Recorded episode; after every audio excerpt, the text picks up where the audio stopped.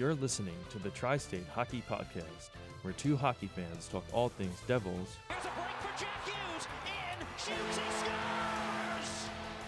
Rangers, Score! Artemi Panarin!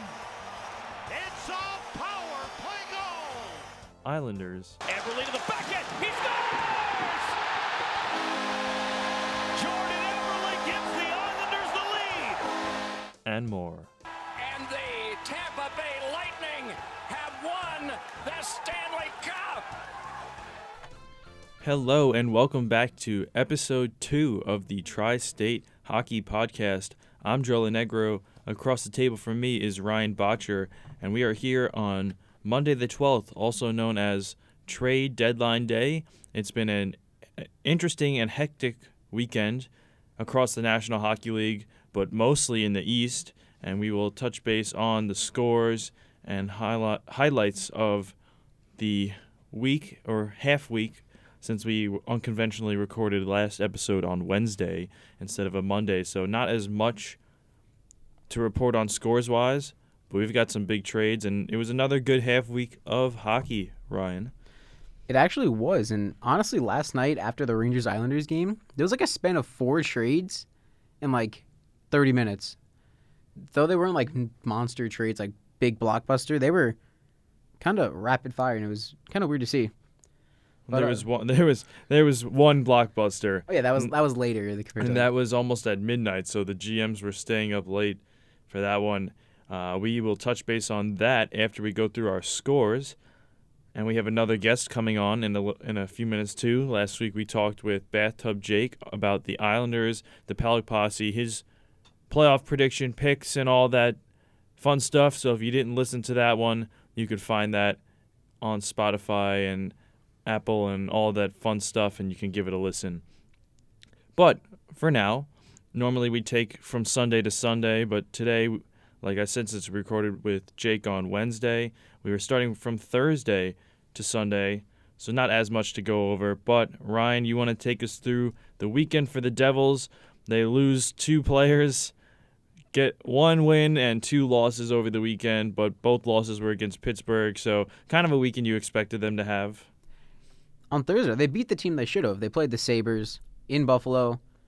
I think you're expected to beat Buffalo now, even though the Sabres did turn around this last week. The Devils won six to three. So in the first, they fell behind one nothing after Olofsson scored from Joki Harju. Is that his Yoki? Haru. Yoki Harju and Ryan's not the best with names. I suck at pronouncing names. It's like it's like the foreign names. It's not even like I can get like the ones that are popular. I can get, but like if they're no like not if they're third liners, second liners, that's an issue for me. So Olofsson scored, and then the Devils scored three unanswered. Zacha scored two back to back, both from Ty Smith and Jesper Bratt. Just found that really odd. And then Jack Hughes, after a long scoring drought, finally scored. Kuokkanen and Sharangovich assisted on that one. But then the second, the Devils fell apart again. They they gave up two goals and the game was tied. Tage Thompson from Montour and Miller, and then Jeff Skinner scored his fourth of the year from uh, Reinhart and Dahlin.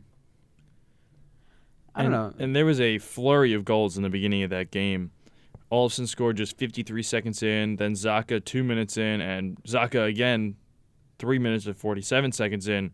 So that game got blown open really quickly. And like you said, a 6 3 win. It was a, a game that they should have won, but fell to the Sabres on Tuesday. So they were looking for some revenge. And the Sabres didn't have a bad weekend either.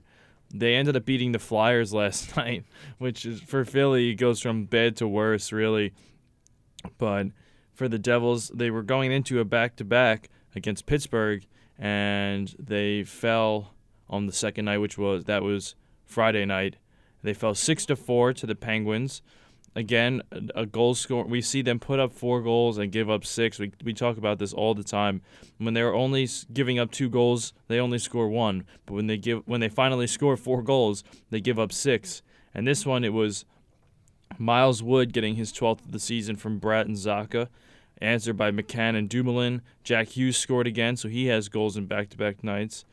Colton Sevier tied it, or gave Pittsburgh the league back, excuse me, in the closing minutes of the second period. And then Bryan Rust, Sidney Crosby scored, and it looked like this game was over. But wait, Jesper Boqvist and Miles Wood scored to make it 5 4. But then Bryan Rust put the nail in the coffin, making it 6 to 4 and a another loss for the Devils, but another win mainly for the Penguins. That they have wins in, I believe it's eight of their last ten games, counting Sunday night's win, where they also beat the Devils, and it was again Colton Sceviour who was red hot. Yeah, Sceviour absolutely dominated that game. I'm pretty sure he's opened the game. He had his fourth and fifth goals in the first period, and then Miles Wood got one back from Vatanen, who's not even on the team anymore. So which is We can talk about that in a sec. it's really weird. And the second, Guentzel scored, and then Guentzel got 19th, and then Subban answered. Did you see Subban's cut from I the did. skate? I did. That's wild. Yeah, so PK Subban posted a thing on his Instagram or Twitter, and it was like a whole. I've seen less things get uh, sensitive warning, sensitive No. warnings on Instagram, and I just scrolled to that, and I was like, okay, No, I was like, it wasn't even like that. It was like the first two were the cuts, right? The first one was a stitch, the second one was the cut, and then the third one goes sensitive warning. I'm like, of all the pictures, the one at the end of the slideshow is the sensitive one. the the stitches one didn't uh, Bother. bother me as much. It was the one where his leg was sliced open. I was like, oh man, okay. But um, in the end, he came back, and I don't believe he missed a shift. At least that was his caption on Instagram. Um, and the Devils end up falling five two Mhm. to the Penguins, who are staying hot and keeping up in the pack. And they are chasing the next team we're going to talk about. But for the Devils, four straight games against the Rangers. I don't think I've ever seen that before in my life. And it's like alternates, home away, home away. I think.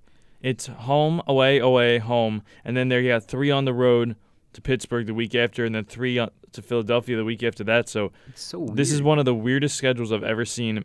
Uh, granted, this season is all full of that. Even on this season, I've never seen anything like this. Four games against the Rangers in a row, and then three, and then three. So they they have a lot of the same team. So in the next three weeks, two, three, four, five, six, seven, eight, nine, ten, they're playing ten games against three three teams.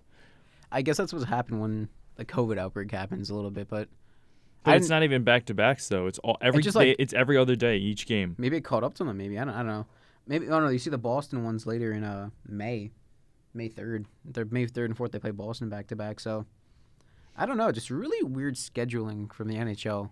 I mean, I get it, and it makes a lot of sense. Play the same team, so half of the season series against the Rangers will be done This week. next week or this coming week, and that will wrap up their season series with the Rangers. So they have played them four times, and they'll be playing them Tuesday, Thursday, Saturday, Sunday.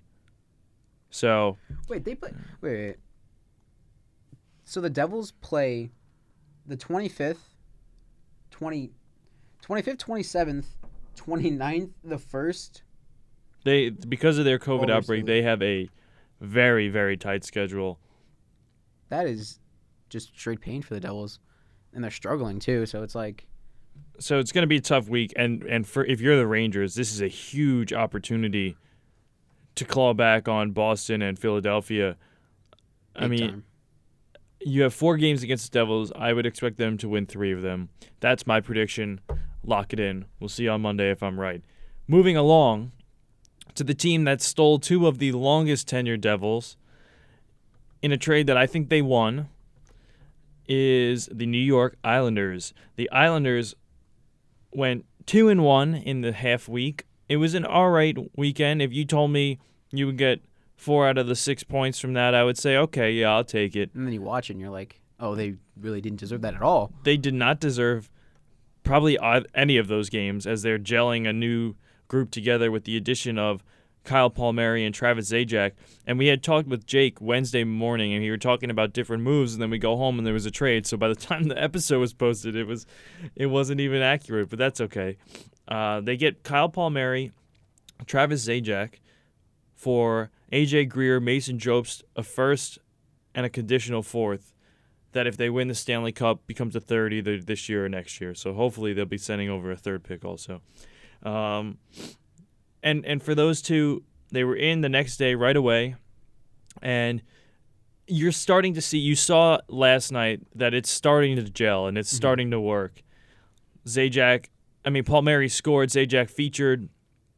The assist On- in overtime. He didn't get an assist, He but didn't get an he assist on that? he didn't get an assist, but He- in all his play. reality, he had an assist because he was the one who tied up the defender for for Barzal, and so it's starting to work. But you saw the first two games, the Kinks weren't really there.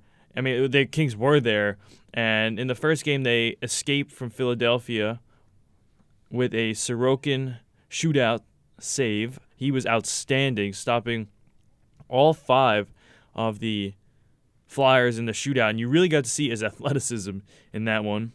Honestly, I feel like the, we play the Flyers. The Islanders play the Flyers, either in overtime or the shootout, like every time this year. It's a safe bet for sure. it just it always happens. Like from since the playoffs, we've been playing the Flyers like in overtime nonstop. And so if we go through the scoring, Islanders popped two on the board early from Nelson and Eberle.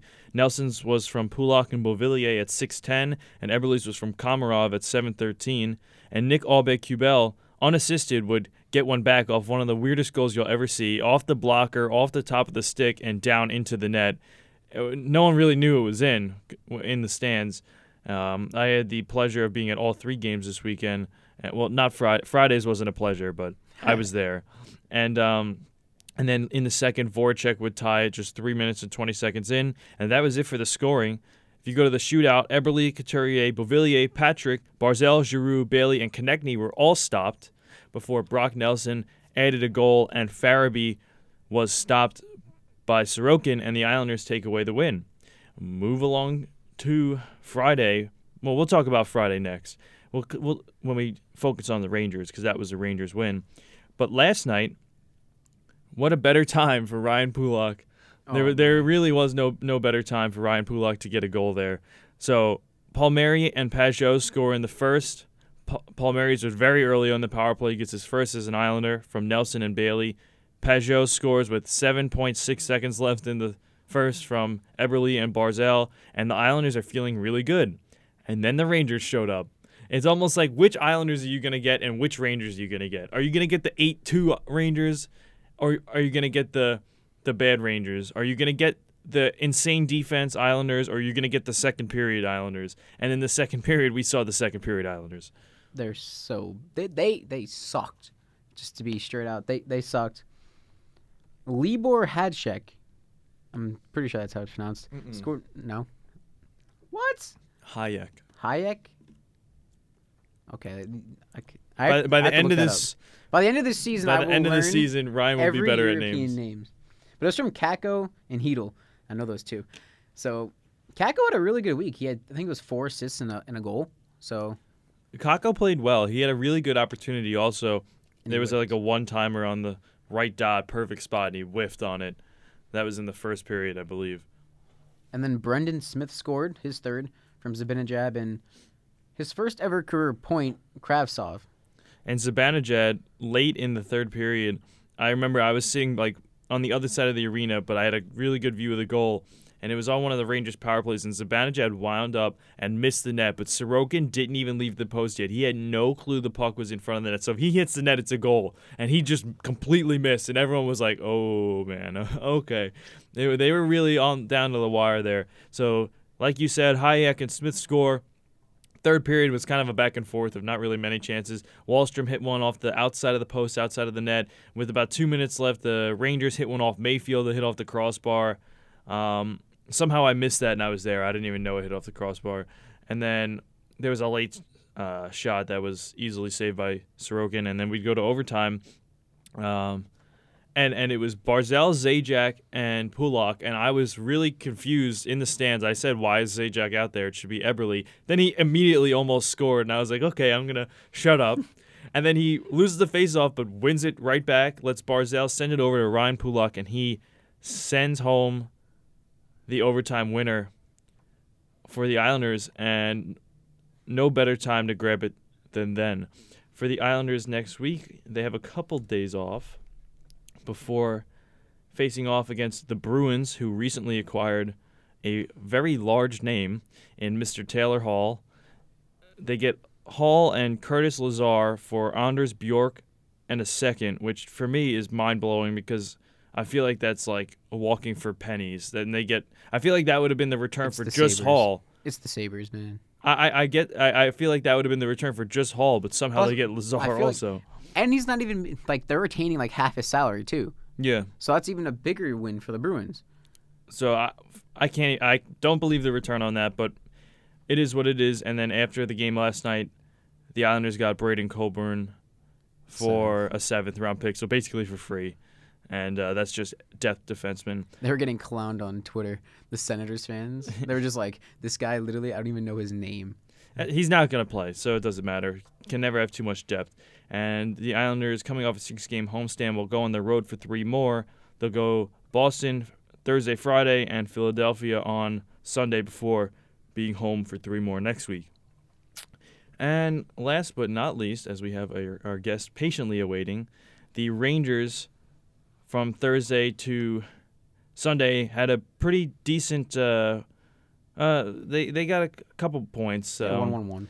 one one and one. They they come back from beating the Penguins eight to four and fall five to two. So like I said earlier, it was just which Rangers are you gonna get, the high scoring ones or the one that we saw on on uh, Thursday night, and uh, it was Tristan Jarry making 22 saves after being pulled Tuesday night. Radim Zohorna got his second of the year. Blackwell, who has been on a bit of a tear, and we'll talk about that in a second, tied it, and then it was all Pittsburgh. Letang, Rodrigues, Zucker, Kevin Rooney would respond, but not not before Mark Jankowski would make it 5-2, and that one was just a wash, really, for the Rangers. And and then they played Friday night, and they looked fantastic. I mean, that was one of the best Rangers games I've ever seen. They shut down the Islanders and really went to work. And Georgiev again went off. He made 31 saves. I, I, I He owns the Islanders. and and that's a topic I want to talk about also in a second. So it might be a good time to bring in our guest, but I'll just go through the scoring. Lafreniere got got the game going before Blackwell made it two nothing. Andy Greene's first of the year pulled the Islanders within one, but that's as close as they would get. As Miller and Zibanejad would close it out in the third, and it was a Rangers win. And then, like we had just said, they took a point from last night's game also, so they are getting points when it matters as they are in the hunt for the playoffs. Yeah, they're only currently four points out of the four spot behind Boston. But Eh. granted, they played two more games. Well, Boston for the real thing is to see how Hall can work. If they can get, if he could get the Bruins going, I think it's their spot. If he continues to struggle, I would not be surprised at all if you see the Rangers swoop in. But for more on that, it is the best time to welcome in our guest.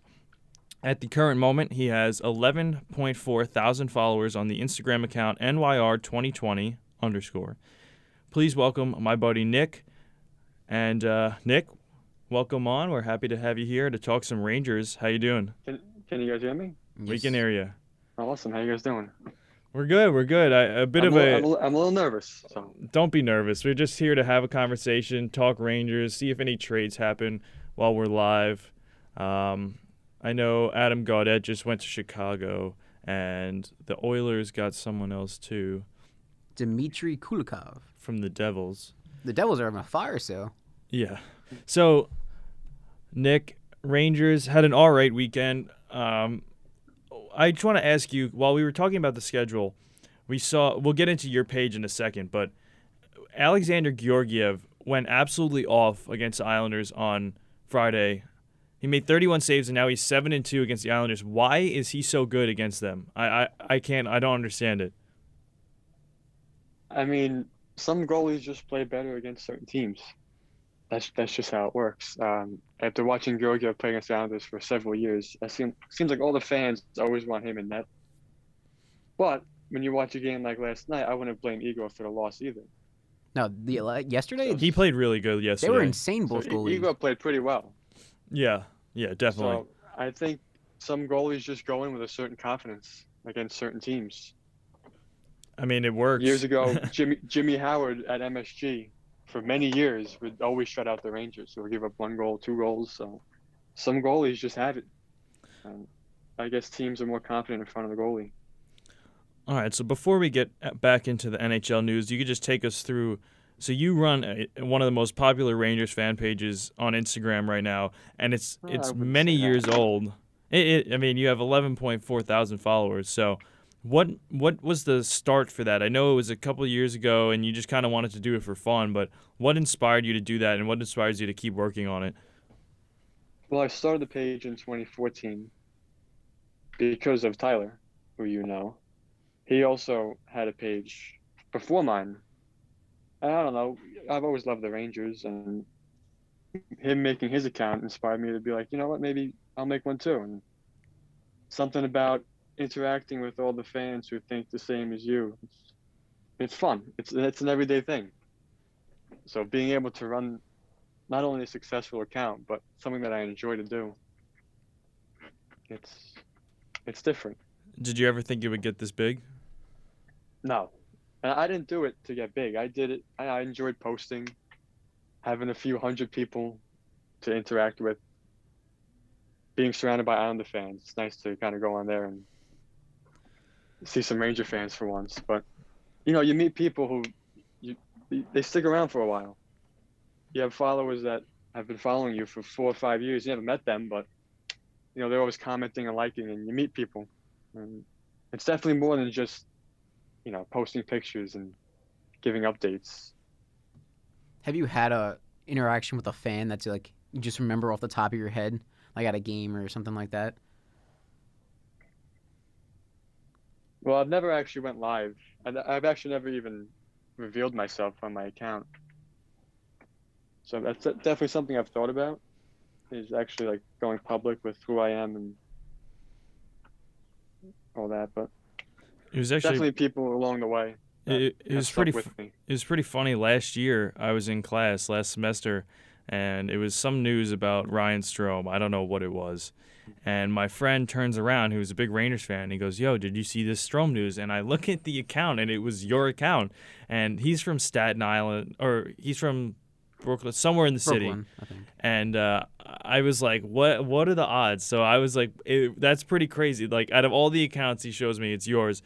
And yeah, it's definitely it's it's something when even people I, I know from here follow my account, but they don't know it's me. So they'll show me the picture from my account. I'm like, oh yeah, that's, that's my account. so it's definitely weird when my friends around me who don't know I have the account show me something that is from my account. So to see it get around like that is kind of cool. and you're the one Rangers page that I follow, so I keep an I keep tabs and I show support. Um, so moving along to the Rangers itself, we've seen Panarin and Strome playing with a line line mate that not many really would have thought of in Colin Blackwell. What have you seen from him and, and how he just seems to be showing up and he's got a decent amount of goals on the season as well. What what have you seen from him and has it surprised you? He reminds me of Zuccarello, just a little bit. The way he moves around the ice, he's always in the right spot at the right time. I didn't know who the guy was coming into the season, and to see him have, I think, 12 goals this year, I feel like he's always in front of the net. He's always that, pest who is cycling the puck along the boards. But he's definitely surprised me, and I definitely wrote him off a couple weeks ago. But to see him score goals in I think four straight and five of six,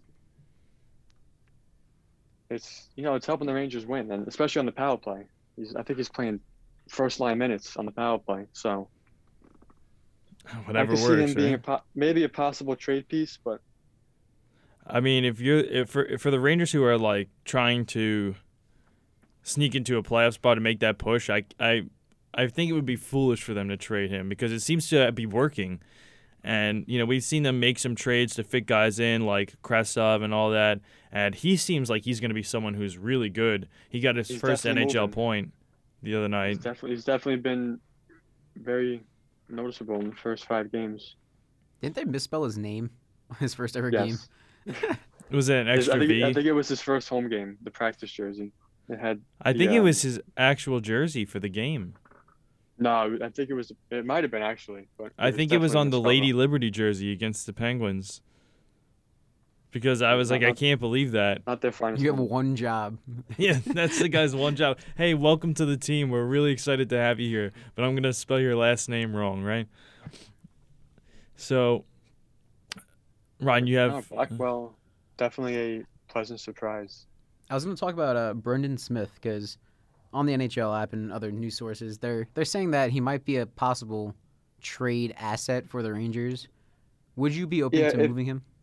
If there's one guy that they're going to get rid of, it's definitely Brendan Smith. I would say. I think pretty sure it's a f- free agent this this summer, and he has a four plus cap hit, and the Rangers definitely have someone who can fill the spot mhm. with uh, who had his first point in his first game, the only game he played.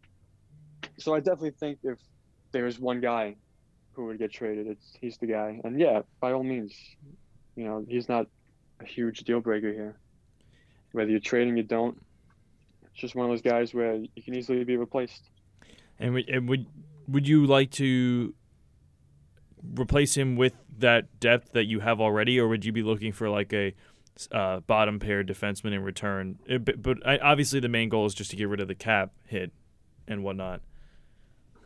Well, the cap isn't so much an issue. He comes off this summer, so either way, whether you get rid of him now or later, he's not really going to make an immediate impact on the cap. But no, if he does get traded, definitely. Uh, I'm not looking for a bottom six guy. Bring up the young guys, get them going. We've seen that with Kakko and Lafreniere and Kravtsov coming up now. Just play the young guys. You know, this team isn't. They're not Stanley Cup bound yet. And playing against teams like Boston and Pittsburgh and the Islanders and Washington eight times out of the year for this year only, it's it's good experience for these guys to come up and play some tough games. You know, blow leads late. It's a learning experience. You know, even the five nothing wins, the nine one wins, all that, they mean a lot. And also those blown leads late. You know, it's all a learning experience. Putting Heedle out last night in overtime and having him turn the puck over, which obviously led to the game-winning goal. Mm-hmm. It's good. There's positives that come with negatives, and definitely bring up the young guys and have them learn in an unusual season. When next year they can come out in a full 82 and show what they're made of.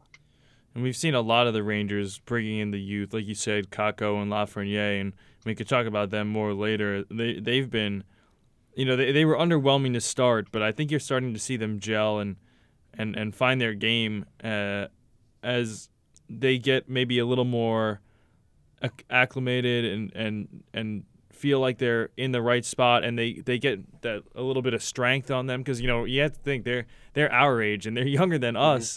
It's kinda crazy. It's depressing. crazy to think that. I'm like I'm I'm like, damn, what did I do wrong in my life? yeah, that I'm sitting here talking about them, right?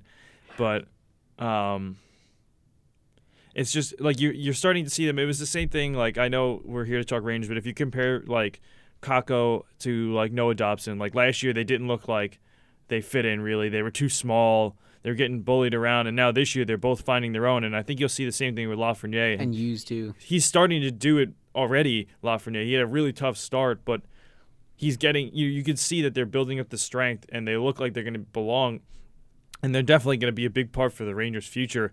Um, I know uh, your comment sections can become a bit of a war zone after a bad game, and a lot of the hate, or not hate, but but Frustrating. frustration with the start that Lafreniere had. What have you seen from his game, and how much have you seen it develop already, just in a small sample size of a season? I, I feel like people off the gate expected way too much from a kid who's 19 years old. He didn't play in the World Juniors. He's coming into a new team, NHL no less. And, you know, people expect McDavid numbers. And Mhm. you kind of have to be realistic and just build on his game and have him feel comfortable. But lately, I feel like he's getting chances. He's getting the puck. He's moving the puck. The points, the points will come. You know, the Rangers have been a very good defensive team this year. So I feel like it's more get his defensive game going first, get him comfortable on his own end, and then work on getting the offense going. Offense is going to come. You know, the points are going to come. But if he can be a good two-way guy all around, you know, that, that's really what would benefit him the most. But he's definitely been much more noticeable and definitely should have been out there for overtime. But we're not going to talk about that. We can always question overtime decisions. I just talked about. I didn't understand why Zajac was out there, and then he went and like almost hel- pretty much got an, an unrecorded assist on the goal. Uh, so it's sometimes you can question the coaches. Though I know we can actually talk about that. A lot of people aren't happy with David Quinn, and they don't particularly like him. I don't know your take on that or what his decisions have been. I mean, because before he was the coach of the Rangers, I had never heard of him before. I I don't know. It. I feel like there's always that one person that every fan is to blame. And it's always the head coach. I mean, Barry Trotz is Barry Trotz. I think the Islanders are really good because of him. And he still gets I think you blamed. can. I think you. I think you can be really good because of a coach, but you can't be really bad because of a coach. The players still got to come out and play. You know, the players they choose their own destiny. You're gonna miss an empty net. It's not David Quinn's fault. Mhm. Put the puck in the back of the net. You know, they they don't shoot the puck as much as they should. But the coach is always the first person to blame, and I mean, I think it's 50-50. I'm not going to say the season's a wash because of David Quinn. The players got to play. I messed with David Quinn. Honestly, yesterday, Kreider, he got a delayed game penalty when he threw the puck over the, the side. And Kreider got basically not benched, but like demoted. He went all the way down. get demoted. I like that from a coach. You you do something stupid, you deserve to get penalized. You see it with Trotz and everything like Barzal being benched and taking like his his shifts away. So I I like coaches that are harsh on players, but like to a certain level. Like if you're doing so not Tortorella. no no um Tortorella is he, he might get fired like really soon. Uh, Ranger fans are ruthless. yeah, I I mean would that's what happens. When, 75% of Ranger fans don't like David Quinn. I feel like that's what happens when you uh, have New Yorkers who are the ones criticizing you. Yeah. They are ruthless people. Every Uh, sport They, the their thing is is that they don't. He doesn't play Lafreniere and Kakko top line minutes, but you're talking about a top six that already has Panarin and Zibanejad and Buchnevich, Kreider, Strome. You know Mhm. those guys are difference makers. They're gonna play over the kids right now. Maybe not right now because the kid line is really looking good, but when you have all those star power forwards up front, it's gonna be tough to give everyone 20 minutes a night. It's not possible. Real quick, it seems like it looks like um, Mattias Janmark is going to Vegas for a second and maybe a third. It looks like San Jose is going to be involved too. San Jose's in everything now. They were in the uh in the Taylor Hall trade too. No, first and a for Foligno. They were in the Foligno trade. Yeah, so it looks like they're just helping. They're getting picks for Basically nothing. for holding some salary. So that's just one trade that happened while we were on the air, and it looks like Kulikov's having an immigration issue with Canada and all that. So that's all fun stuff. But uh, How about Taylor Hall not getting a first round? I mean, one? he has two goals. True, but this is Taylor Hall. Taylor Hall scores like one goal figure it's a every. bit of an under, I feel like that's a bit of an underwhelming return for I, I could not But that's it. believe that that was The return. the the, the, the return. they, It- must- traded Taylor Hall, Lazar, and and that's and, and for Bjork in uh, a second. Eric Staal, and Eric Staal, and didn't get one first round pick back in either of oh, those yes, deals. to the Canadian. I mean, it, for the Bruins, that that is a, an absolute steal. Bjork didn't live up to his potential. So Taylor Hall won the Hart Trophy. That's not, you know, But I feel like that's even that's not taken lightly. even if you just said even if you just said it was seconds. Hall for Bjork in a second, I would have been like, all right, like oh, that's, That's- fair, I guess, because the guy has two goals and Bjork can be pretty good. But and Lazar, I, I could I was like, that's ridiculous. I, I couldn't believe that that was what they were giving up for that, and. I, I don't know. I mean, your take on that? I, it, it sounds like he really wanted to be a Bruin. It sounds like the Sabres gave him multiple options, and he chose Boston. He wanted to be drafted there and whatnot, and now he can be there. I I think that's a good trade for him, but I get your thought on that. I mean, you know, he's he wants to play in Buffalo right now. Yeah, that's Who true. wants to strap up and go to Buffalo? I mean, now he's going to a team that I wouldn't even say is in the hunt. They- They're going to make the playoffs. I mean, this is Boston. They're not going to miss. Un- He's going to go Hall, to a team that's good defensively, and he'll get his opportunities. So he'll play the power play probably. I don't know what line he's going to play on, but what happened to is Rask back yet from injury? I'm not sure. I, I don't think so. I think he's a big key to the Bruins, honestly. Because how, how far can Halak carry you? Well, they lost eight one last night. Yeah, that was that was Maybe uh, comment about them being good defensively. Touchdown. yeah, yeah. All right, so he's going to a good defensive team. All right, they just lost eight one. I Yeah. mean, It's the Capitals. the though. Capitals are on fire, and and and you're for them. They see teams like the Islanders and the Penguins, who added Jeff Carter, and the Bruins adding, and they're not really doing anything. But I really don't think they need to. They kind of seem to have something that works, and so that's something I was reading up, and it's people. It's like, oh, you know, do you have to? If you're the Capitals, do you have to make a move? Like it doesn't matter that everyone else is getting better. Are you confident in yourself? And I think if I was the Capitals, I wouldn't touch a thing right now. I would get some depth, honestly. Like get get a get a backup defenseman, kind of what the Islanders do. Like even though he's like a seventh rounder, seventh rounder for what's his name, uh, Coburn. Coburn. He he brings a presence where he's won multiple cups, and it's just overall get depth, get leadership, just in case of. An yeah, if you're gonna make a move, definitely get a guy. Get a guy who's been around. Well, and the thing with now is, you know, COVID can bite at any second, so it it never can have too much too much depth. Nick, do you see the Rangers making any moves today before three o'clock hits?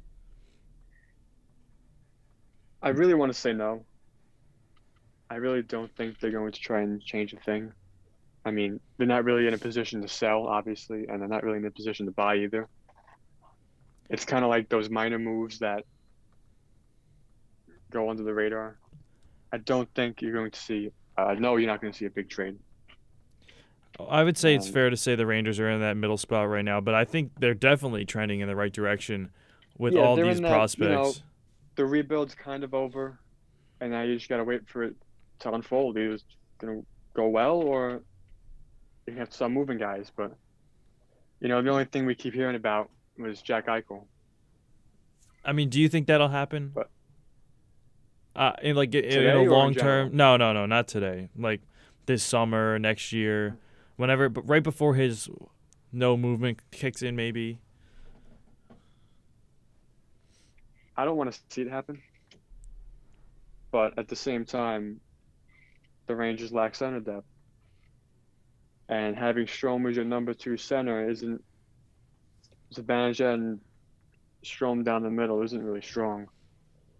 But you know, the return to get Jack Eichel is a little too unpleasing for me. Probably including Zibanejad, right? That's I mean, all- after the Hall trade, maybe we can just throw him a sixth and get it over yeah, with. Jack Eichel for a seventh round pick. He's injured, so you know get a little bit of a sale on that. You know, you know they're definitely going to want a first, Multiple, I think they multiple like prospects. three firsts. I mean, I, I saw that the Islanders were about to give them a first on Wednesday for Hall. It was pretty much the exact trade they said to New Jersey, but they were about to send that to Hall, and they were the only team that was willing to give up a first. But then New Jersey threw in Zajac, and they took that, which I, I I'll take any day. I would rather. I mean, if we would have got Lazar, I don't know. It's a tough spot, but I feel like they made a good move. And you're you're right. I feel like at this point, you could throw Bu- uh, Bu- uh, Buffalo a stick, and they'll trade you their their best player. I mean, this Um, is their captain. that's true. That is true, that pick. is They're definitely going to want multiple picks, multiple prospects. Definitely an NHL guy.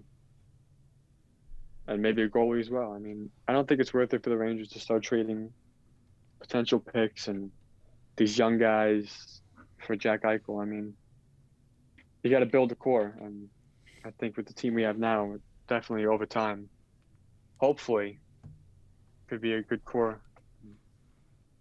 Would you want to? Would you want to unload a contract if you could choose anybody on the Rangers to offload, like a Trouba or something like that?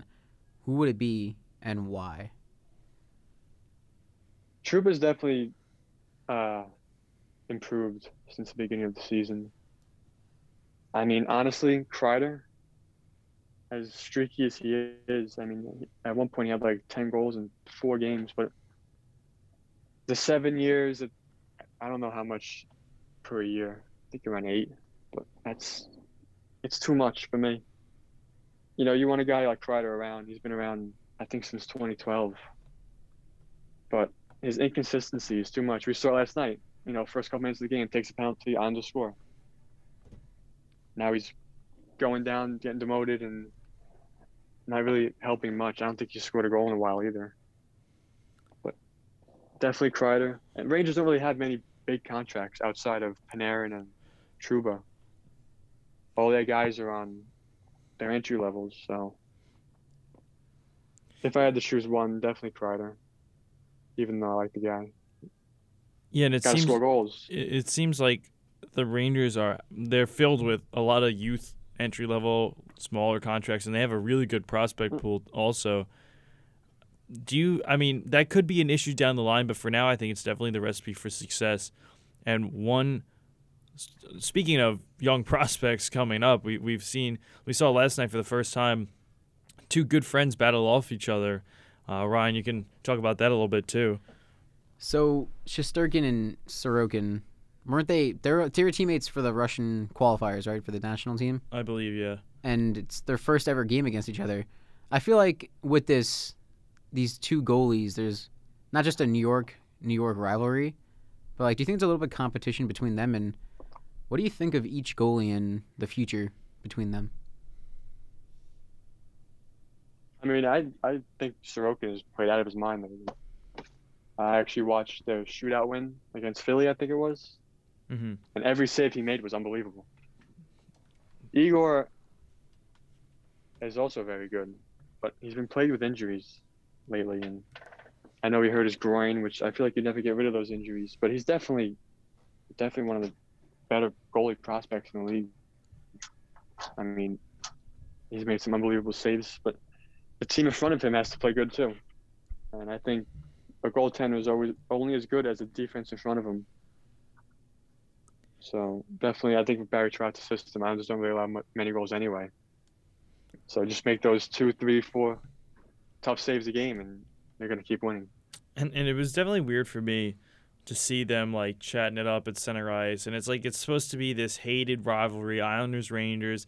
Everyone in the building is hyped up. You're you're b- bantering back and forth because you truly hate the other team, and then you see the two young star mm-hmm. goalies like chatting it up at the halfway line, and it seems a little weird. It's like you know. It's it's weird to see them like be friends and whatnot because these teams are supposed to hate each other. I, I'm assuming you feel the same way, or just maybe not as much, but it does at least seem no, a I, little li- weird. I like seeing that because you know, as fans, we're so into hating the other team and you know wanting the other team to fail, but we forget that the players maybe don't think like that. You know, there's friendships throughout the game, and it's cool to see other the guys in other teams being friendly, or the opposite, and just hate each other and really show it during warm-ups. Yeah, That's they, fine, they gave the little, you know, smack talk on the halfway line. Hey, let's go. No, I, I definitely like the stick taps, and especially for the go- I love goalie love. Yeah, definitely. You can't hate goalies. I want to see a goalie fight. I don't know. I just want to just just randomly thought like Mike Smith last year. we were close. This year was almost Binnington, right? And He almost had a fight. Oh, b- I mean, he, that was against No, he- he Dubnyk. He, clowned would have got his world rocked. Yeah. I mean, I don't know what's been up with him. He, he he seems to have a bit of a temper issue, and he seems like he could be a bit of a douchebag. Like when he's talking to the reporters, like, "Do I look nervous?" And then he goes and he's trying to fight every single Sharks player. Like, he Ever could be really good, but he he needs to chill out and check himself. Ever since he had that, that bet with Justin Bieber, he hasn't been the same. It was like Justin Bieber, the shootout. You do this, I'll donate to charity or something like that. He hasn't been the same. No, I mean that- that'll be interesting to see how that goes. Uh, he, I mean, he has, definitely has the potential, all the potential in the world. You know, winning the cup and whatnot. I just hope it didn't uh, turn him into someone who's like pretty egotistic and whatnot. But obviously, for the most part, hockey players are great guys. And um, have you had the pleasure of, of meeting any any hockey players? I think I know the answer to that, but I'll let you answer. I have not. On social media, have you at least interacted with anyone? or is it- Um, no. As far as I've gone was a DM with K'Andre Miller. Uh, he's someone else we it. could talk about too if you want to talk about that. How exciting of a prospect is is he? He's good. and He wasn't supposed to make the team. He was supposedly a year off when training camp started, but David Quinn said he was a lot further along than he thought he was. And he's made some good plays and pretty strong in his own end. every night he'll make a turnover, but that's just experience will come. Definitely a surprising player to start the season. Definitely someone who I've looked forward to watching every game. He You does. know, he seem- goes right along yeah. with the young guys. I think he's 21, so Yeah, he seems like he's fitting in really nicely there. and he's he's taken over a power play role too, which is definitely something the Rangers need after losing DeAngelo. What what is is he gonna get bought out after this year? Or Yeah, he's yeah. That's if, he, if he's not traded today, which I don't think he will be, because nobody wants him. Definitely will get bought out. Uh, Jeff Gorton said he will never play a game in the Rangers ever again. so where is he now? Do you know? Is he just like on the taxi squad or like what is he doing? Uh, he requested to get put down to the AHL, but they denied that. So he's kind of, chilling at home? I guess, just chilling at home doing nothing. Uh, I So do he- follow him on Instagram, he's- and he's, I guess, I think he's coaching his Pee Wee team. or s- I don't know. So he's not even on the taxi squad. I think he is, but he's just not playing. He, I think he has to be. He's just not playing. Like a leave of absence, maybe. Which kind of, I did really like DeAngelo too. It's a shame So, that uh, I he feel like there couldn't was, really I feel like there was a lot behind the scenes that we do not know. Yeah, I, I think that's. Yeah, he, yeah, he's on the taxi squad. but but they getting probably just tell him. Three to, you know. a year. I mean, the poten- the potential for him was really there, and he Yeah. was a really good young Fifty something points guy. And then he he can't like it, it reminds me of like a better Ho-Sang. Completely different scenarios, but it's all the off ice stuff that's really just hurt their on ice game. I mean, he The teammates liked him too. I mean, this whole thing went down, a lot of the guys were saying how he was a good guy in the locker room. Clearly, we didn't see the whole story. no, I mean it was you know his issue with Georgiev and, and he also had a terrible start Miller. defensively and offensively. I mean, he was a mess. He he got his ankles destroyed. I'm pretty sure. I'm pretty sure we all saw the goal last year in the Carolina series. I think it was Aho completely undressed him. Yeah, I mean, I think his offense was definitely there, but his defense wasn't as strong on the defensive end. I mean, and that's okay if you're paired with another guy who's like a defensive defenseman, Yeah. but I, I think for them, I mean, especially you know games are won on special teams. So if he's a good power play guy, you put him out there. You could definitely quarterback your power play, but you know, late in the game when you need to stop, he's not the guy you want out there. and I, I, I'm tr- sure some, I'm sure someone will give him a chance. You know, this is a guy Mhm. who's definitely NHL, has NHL talent, just not on the Rangers. and I do believe that uh, the Rangers will be okay without him. I mean, we just talked about all the prospects they have, and they have one of the deepest prospect pools in the league. And you know, if, if you need to get if you need to lose a guy just to get the the bad you know vibes out of the room, I think that's the best. You don't want to have a locker room where there's tension. You you need you need a family in there, and I think getting rid of him, as much as it might hurt the power play, is definitely beneficial in the long run. After the altercations they had, Because like if, if you have beef with your your own teammates, you're not gonna click. You're gonna hate each other at practice, probably not talk to each other. The communication is gonna be horrible on the ice, and just overall, you're just not gonna be focused. I think you're just gonna be more focused on how you don't like this guy and how everything else just doesn't work. right? to you need you need to get along with your team, and that and that's going to be a, that's how any team goes deep, especially now when you can't really do anything. You can't go out and go to restaurants like and spend too much time and travel and see family. This is the time. The only guys you're seeing are your teammates, so you you better get along with them. Otherwise, you're not going to go far. And I think it, it's got to be tough for players now, but but those groups that are they're becoming well knit, you know, groups of guys, and and they're starting to. I mean, I'm sure they're seeing. There's, I'm sure they like to see their family, but they're seeing a second family too, which is which is good. Um, They have plenty of young D guys coming up in the next couple of years to replace him. and speaking of one D guy who is, pos- I mean, I think should win the Norris, Adam Fox. He he's outstanding. He's unbelievable. I don't know if Norris is the right term yet. You know, he doesn't have that name yet, or like Doughty or Carlson back in the day. But he's definitely. I don't know what's up with him. He has Carolina traded him. five goals Calgary and 32 points. Uh, five goals, 32 assists, 37 points, and a plus and you, 13. you look at all of his, you look at all of his advanced stats, and it's ways above everyone else. The blue chart. It's- he's he's good in his own end. He's good in the blue line. He's good in the offensive zone. He just looks very calm with the puck. He had a 12 game point streak. He's just and he's a local Definitely guy. definitely surprising. I, we knew he was going to be good. Yeah, he's from Jericho. We knew he was going to be good, but I didn't think he was going to be this good. Rangers haven't had a defenseman like this. I mean, since I've been watching, I, I don't know. McDonagh was probably the, their best defenseman of the 2010s, but I, I think Having a guy like better. him- and well, definitely. I mean, Rangers. He's putting up numbers like Leetch back in the day. But him and Lindgren are a good pairing. You know, people overlook Lindgren because he's paired with a guy like Fox, but Lindgren's definitely been that stay-at-home defenseman who you can count on behind the net, and he's got some grit to him too. So. And, and those are the guys who don't get the credit really. You know you have you, if you have a a guy like an adam fox you need someone like you said who stays at home. And, and it's those defensive defensemen who kind of go under the radar.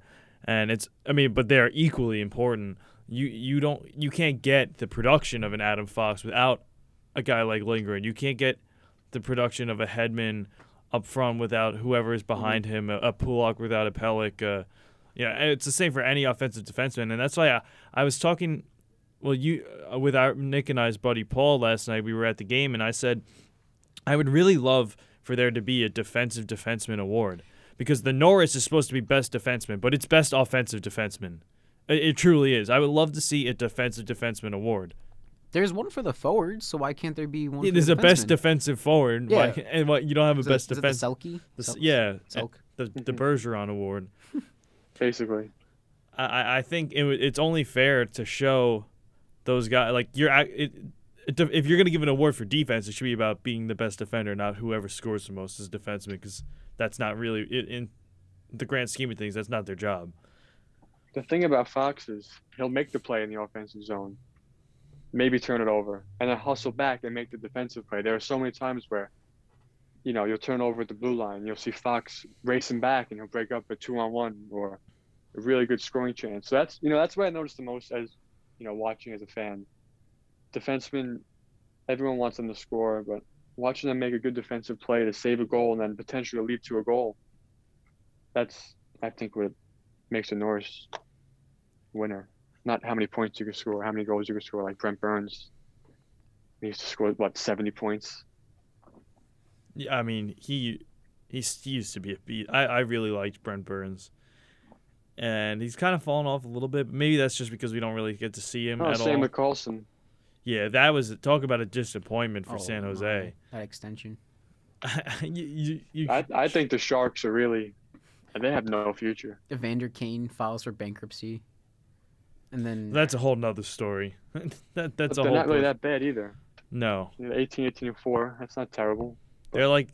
I feel Uh, like they're stuck in this middle ground too, where it's like, do you it's sell? tough to talk Do on you teams that we buy? haven't seen. Yeah, definitely.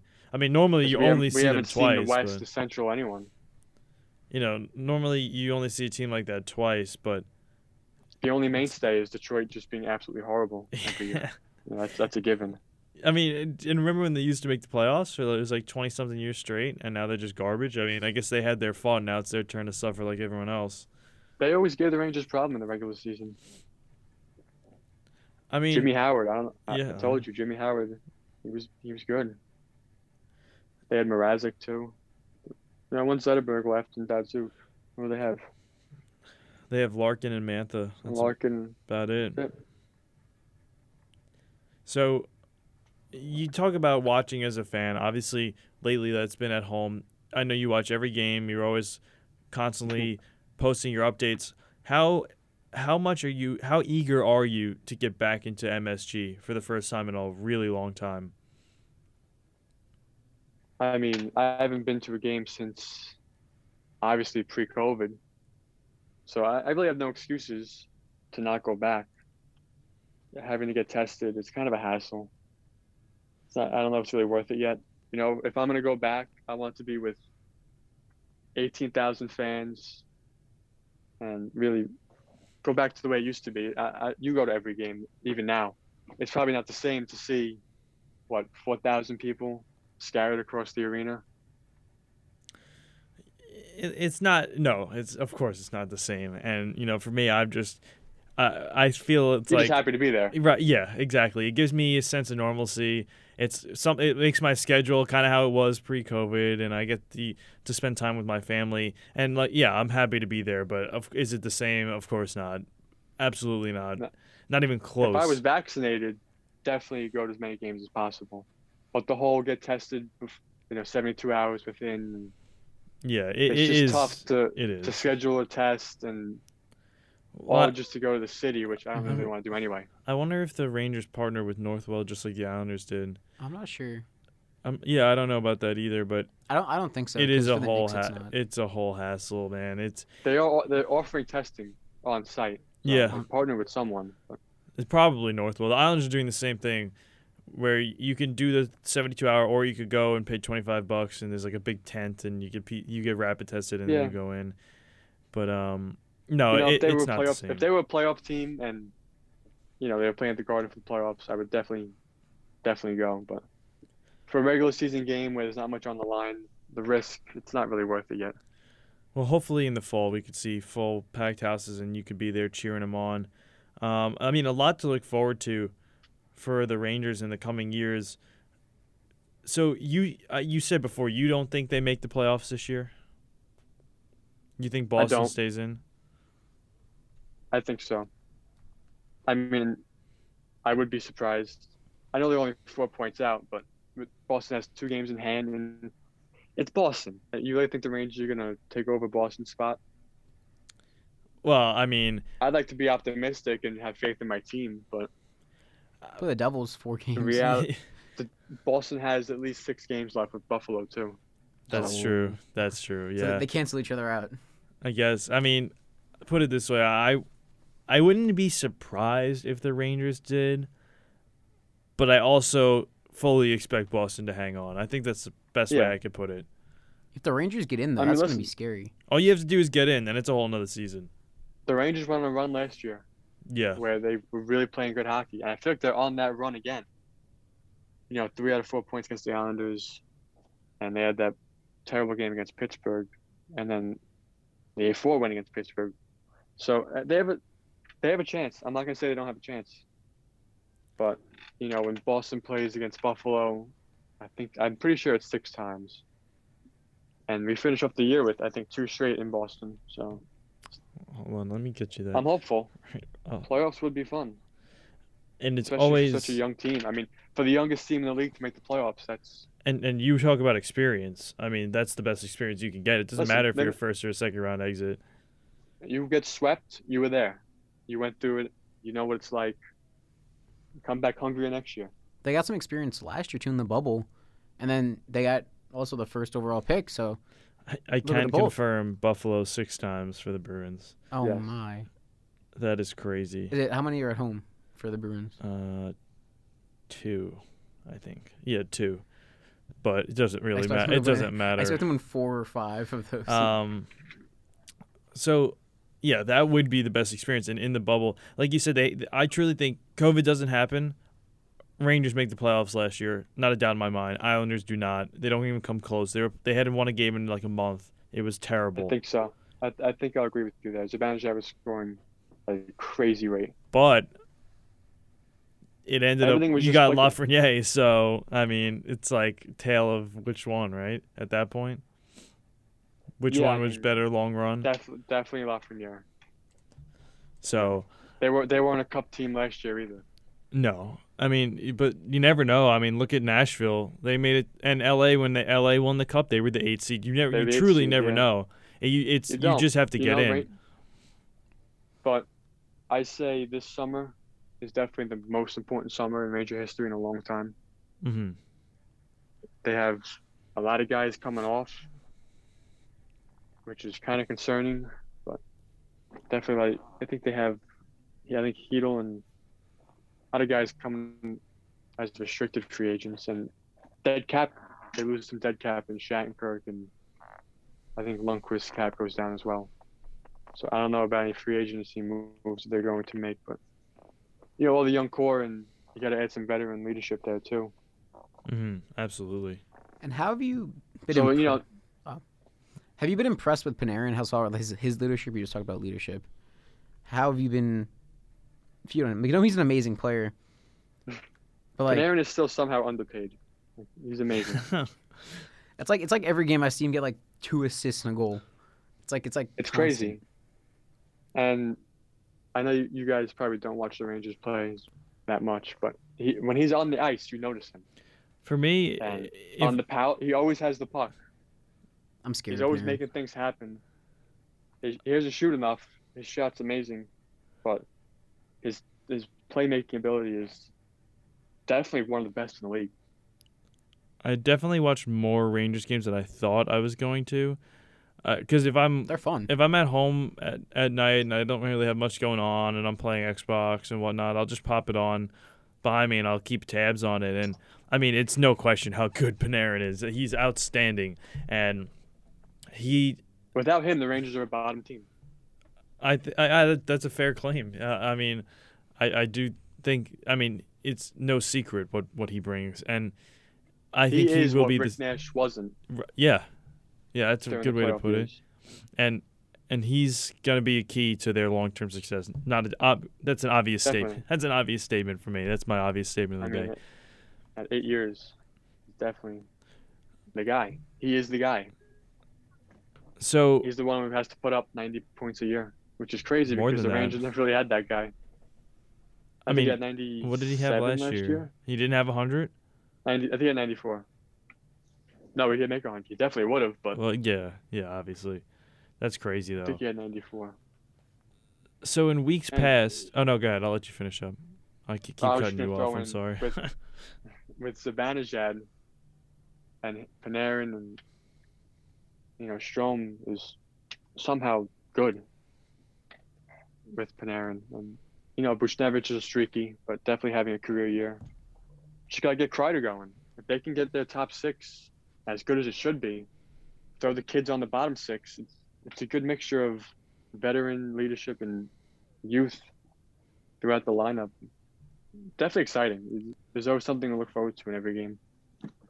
And I think it just shows how far they've come along. I mean, they this is one of the quickest rebuilds. I know it's not done yet. But this is shaping up to be one of the quicker rebuilds that I've Mhm. ever witnessed, and depth is obviously perfect, and, and it's exa- it's exactly what you need. And, and depth wins you championships, and that pretty much ties into what I last wanted to talk to you about.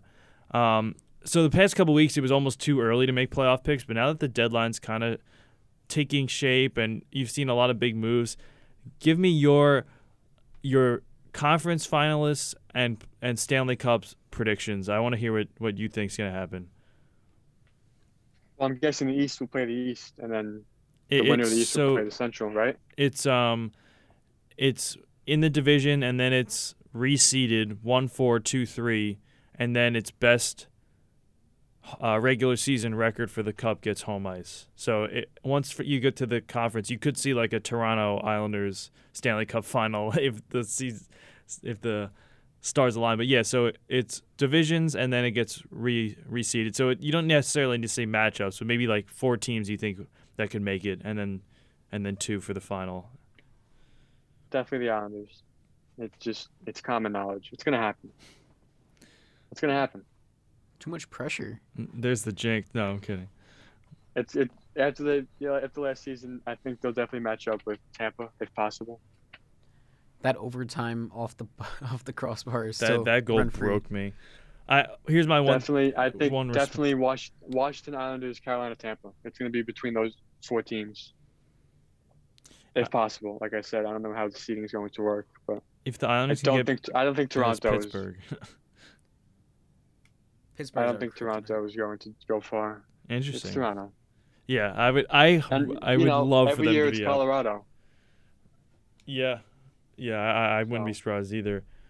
I, I, if Toronto got knocked out in the first round, that'd be hilarious. But that's a whole nother conversation. Edmonton takes out Toronto. That'd be interesting. series. Um, if the Islanders could get past Pittsburgh because they can't seem to figure them out this year, I 100% agree with you. I think it, my personal four is Islanders, Tampa, Colorado, and and uh, maybe Toronto. I I can't see anyone like else from the East.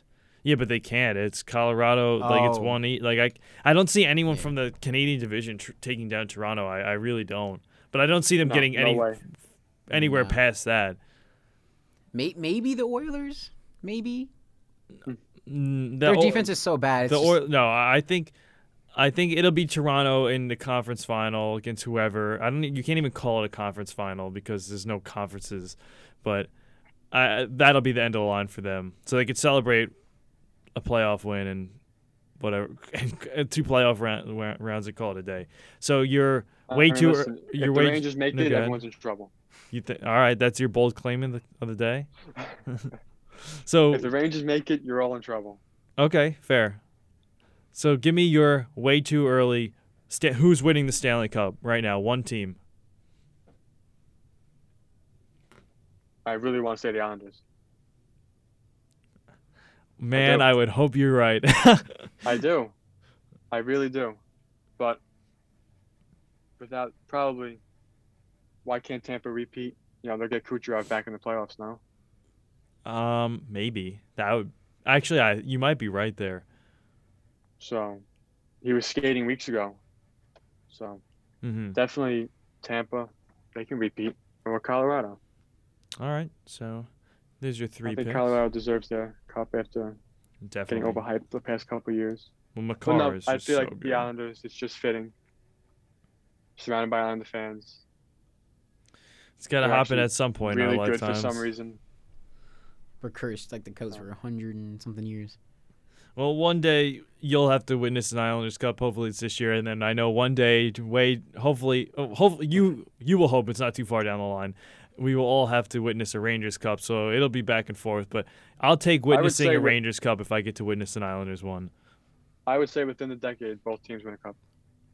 Uh, you know what? That's completely fine with me. I'll take it. If the, if, deal. if the Islanders are going to win a cup, it's within the next five years. I agree. Their window Maybe is less. now. Maybe two to three. The window is now, and uh, I hope they don't blow it like a. Uh, I don't. I don't know, like a, a Crushing first first round loss or I'm like Well, I was why, trying to think of a wouldn't, Why wouldn't they win? goal Oh, 'cause What are the Islanders. You would, you would, they're missing a power play. Yeah. That's what they're missing. If they had a power play, they would have went to the Stanley Cup final last year. They had a five on three in game two, which they got scored on with eight seconds left. They had a five on three power play in the final like six annoying. minutes of the of the third period. So that's if they can score some timely power play goals, they're good. I said it in August. Well, they're a goal you have a scorer and a in half decent now. power play away. Right, yeah. So there's your depth. If you could have got a guy like Palmieri with Lee still being there, I'd say this is their year 100%. And it's if you can s- So- keep who do you start game one in goal? Varlamov. Honestly. Ah, man, I don't know. I mean, I, I, would- I would go Varlamov just the for more. the safe bet is Varlamov. It, it, it is, but the upside of Sorokin It's is insane. is the, if, if he can fix his rebounds, Sorokin. If not, you got to still go with Varley When is Soroka number one?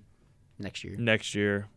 I I think maybe middle of next year. Varley's still got it too. Mhm. So I mean, for me, So as soon as he fixes they- his rebounds, are they good because the defense is good, or are they just really good? Both. Varlamov a little bit of both. He has some mental lapse. Like he just falls sometimes and he gives up a goal. Sorokin, I think, like you said with the shootout, you see his true athleticism. He's he's a skilled goaltender. So But the the defense does also- help him get acclimated. So it'll help, but in the long run, his They're talent. second in the league in goal out per game. yeah, I mean, if you So told me is that, five years ago, I would have said I would have laughed. A mixture of both, or is that just the defense playing really well in front of their goaltender and the goalie being there when he has to be? that stat, I truly think is more defense, but I don't think there's any denying Sorokin's potential. Mhm. And and if you Yeah. have a guy like that with the defense like that, you're going to be set for a long time. As of yesterday, they were 23rd in the power play ranking at 18.2%. So There's your. I mean, and and when they went on that crazy point streak, the power play was clicking. It, it's it's like for me, that's the only thing they need to fix. Lee went down. They filled. They got his replacement. That's check one. Now they have three days off until they play. Get a Chemistry. get a power play going with these new guys. You know, Will Lee be back?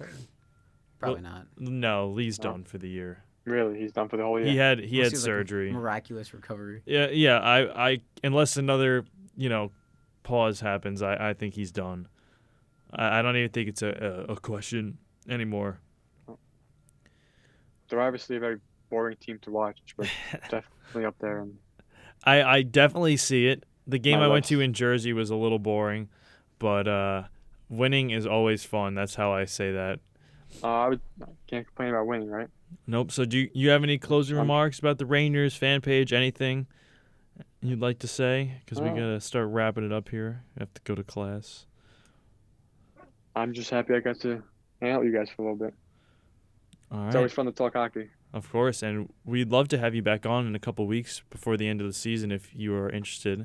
I To think we uh, have about a month left till the season's over, so I think maybe a week before. yeah, all right. Get We'll a make, nice picture of, we'll get it done, happening. and then we By can get then we a, a better know. playoff prediction from Mhm. you. Yeah, by then I'm sure teams will have clinched, and the Rangers will either be really in it or just just out of it. All right, Ryan. Any f- closing things, and I'll take us out. I fully expect the Rangers to have a great week, honestly. Versus the Devils. Devils haven't shown really anything.